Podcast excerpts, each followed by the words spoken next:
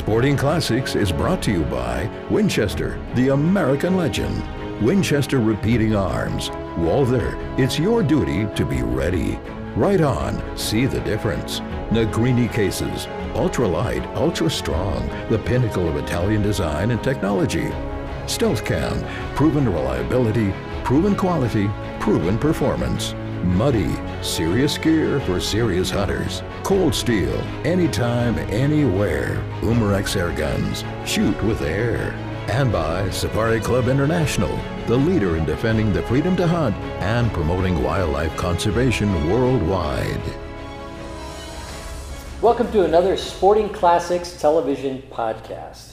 I'm Chris Dorsey, and I'm here with an old friend of mine, actually, Mike Sabbath.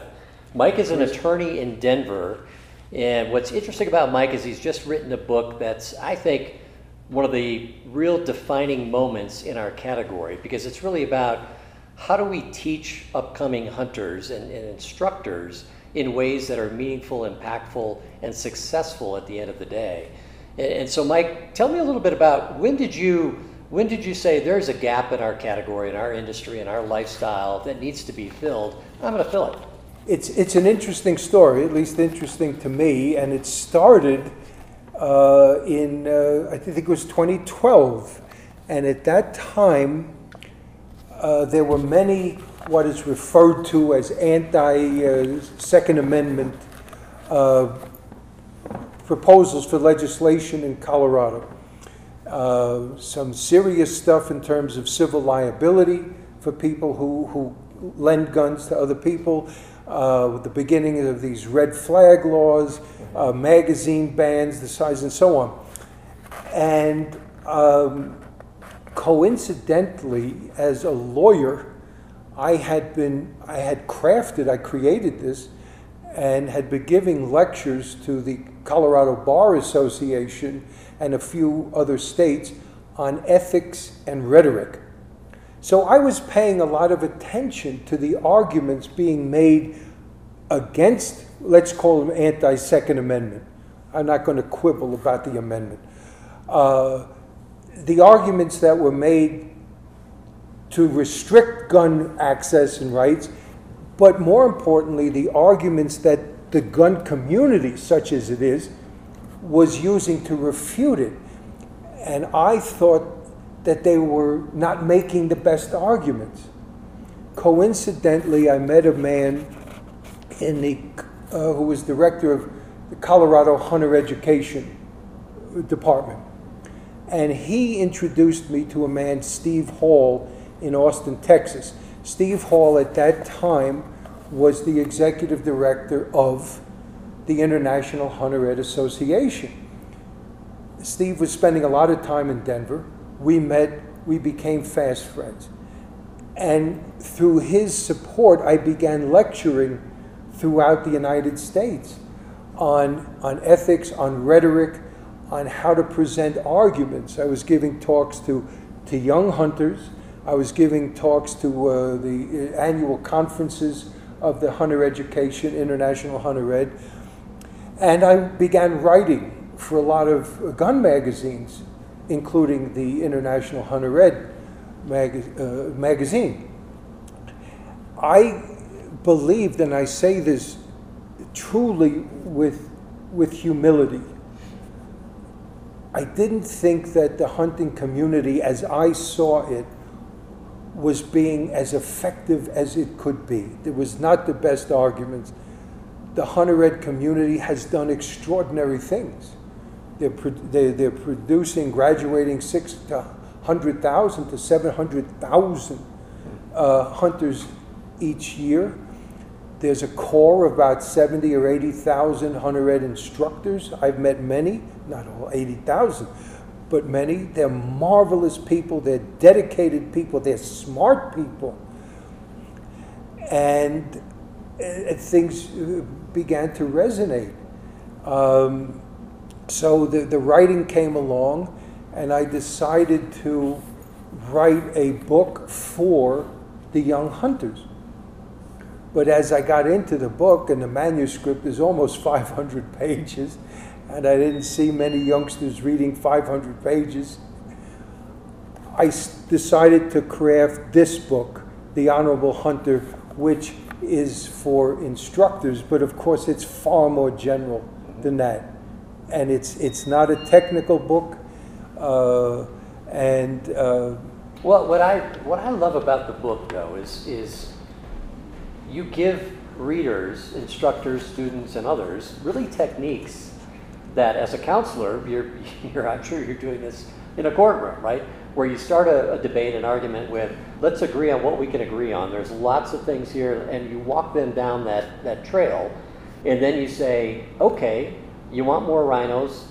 We can agree that this is how you get more rhinos, or you pick the species. Yes, yes, yes. Then why do you not agree with this approach with hunting a rhino? And all that comes back to the species itself and the conservation of that animal. And all sorts of those examples are in the book, and I just think that's a really effective way to have a debate with anybody who's marginal on hunting or opposed to it. Well, first of all, I'm appreciative. I value your opinion greatly. I'm appreciative. I'm honored. What I try to do is to give the skill set, to give the technique. Now, you and I were talking just moments ago about my conversation with a surgeon in Namibia and how I was able to persuade that surgeon to accept the Dallas Safari Club auction of a black rhino hunt. And the man said to me, I'm not a hunter, I oppose hunting, but one must have an open mind. I would accept this hunt. Well, of course, that's a win. It goes in the W column, right? But there was a technique to it. And as you said a little earlier, a moment ago, what you look for is common ground. What you look for is to show that what you want to advance is consistent with the values of the opponent. Do you want more black rhinos or fewer? Which do you want? Do you want the natives in Africa to have cleaner water and better health? Then not. Which do you want? No contextualizing, no euphemizing, A or B. Which is it? And I try to present it. You can tell me if I'm successful. I think it's very well presented. The book, again, is called The Honorable Hunter, Instructor Training Manual, How to Honorably and Persuasively Defend and Promote Hunting. So if listeners have a kid that's going into hunter safety, or if they just want to maybe get the book for a friend who's on the fence of hunting, they've had a cocktail conversation and they had a debate about hunting and ethics of it and efficacy of it, is this a book that they can get? And where can they get it? Well, they certainly can get it. It's available through my website, which is thehonorablehunter.com. And it's available on Amazon and Nook and all these other formats. Who's the audience? That's the Aristotelian approach to anything. Who's your audience? Who's your audience? And what do you want the audience to come away with? What do you want the audience to accept? What do you want the audience to reject? Certainly, the book, I think, is sufficiently accessible that a young hunter could read it. It's certainly accessible, I mean, readable, alluring for an instructor. Mm-hmm. And people in the state agencies, I've had many conversations with Department of Game and Wildlife, whatever they're called in the various states. And I think any hunter would find value somewhere in the book in terms of crafting the arguments to refute and attack. You know, you're a murderer. I'll tell you a story. It was early on in this process of getting educated, and I interviewed a lady, I won't say the name, and she was a very senior official in Colorado Division of Wildlife. That's what it was called then. Yeah. she went up to Boulder, Colorado, she lived near Boulder, to go to a supermarket. And she was in her game warden uniform. And some guy came up to her, just unannounced, aggressively, and said, "You're a hunter, you're a killer, you murder those animals." And she confided in me. She said, I didn't know how to answer him. She was taken aback. And I thought, I chose not to say it, I thought, if somebody who's been in the industry for 20 years, she's a hunter, her husband's a hunter, she teaches hunting, and she couldn't come up with the answer, I knew there was an opportunity. That was the epiphany right there. It could have been. It could have been, yeah. Well, good for you. It's a fantastic book, and everybody should have a copy. Well, thank you. Thank you very much. This has been Sporting Classics TV Podcast, powered by the Ram 1500, built to serve. Follow Sporting Classics with Chris Dorsey on Instagram and Facebook at Sporting Classics TV.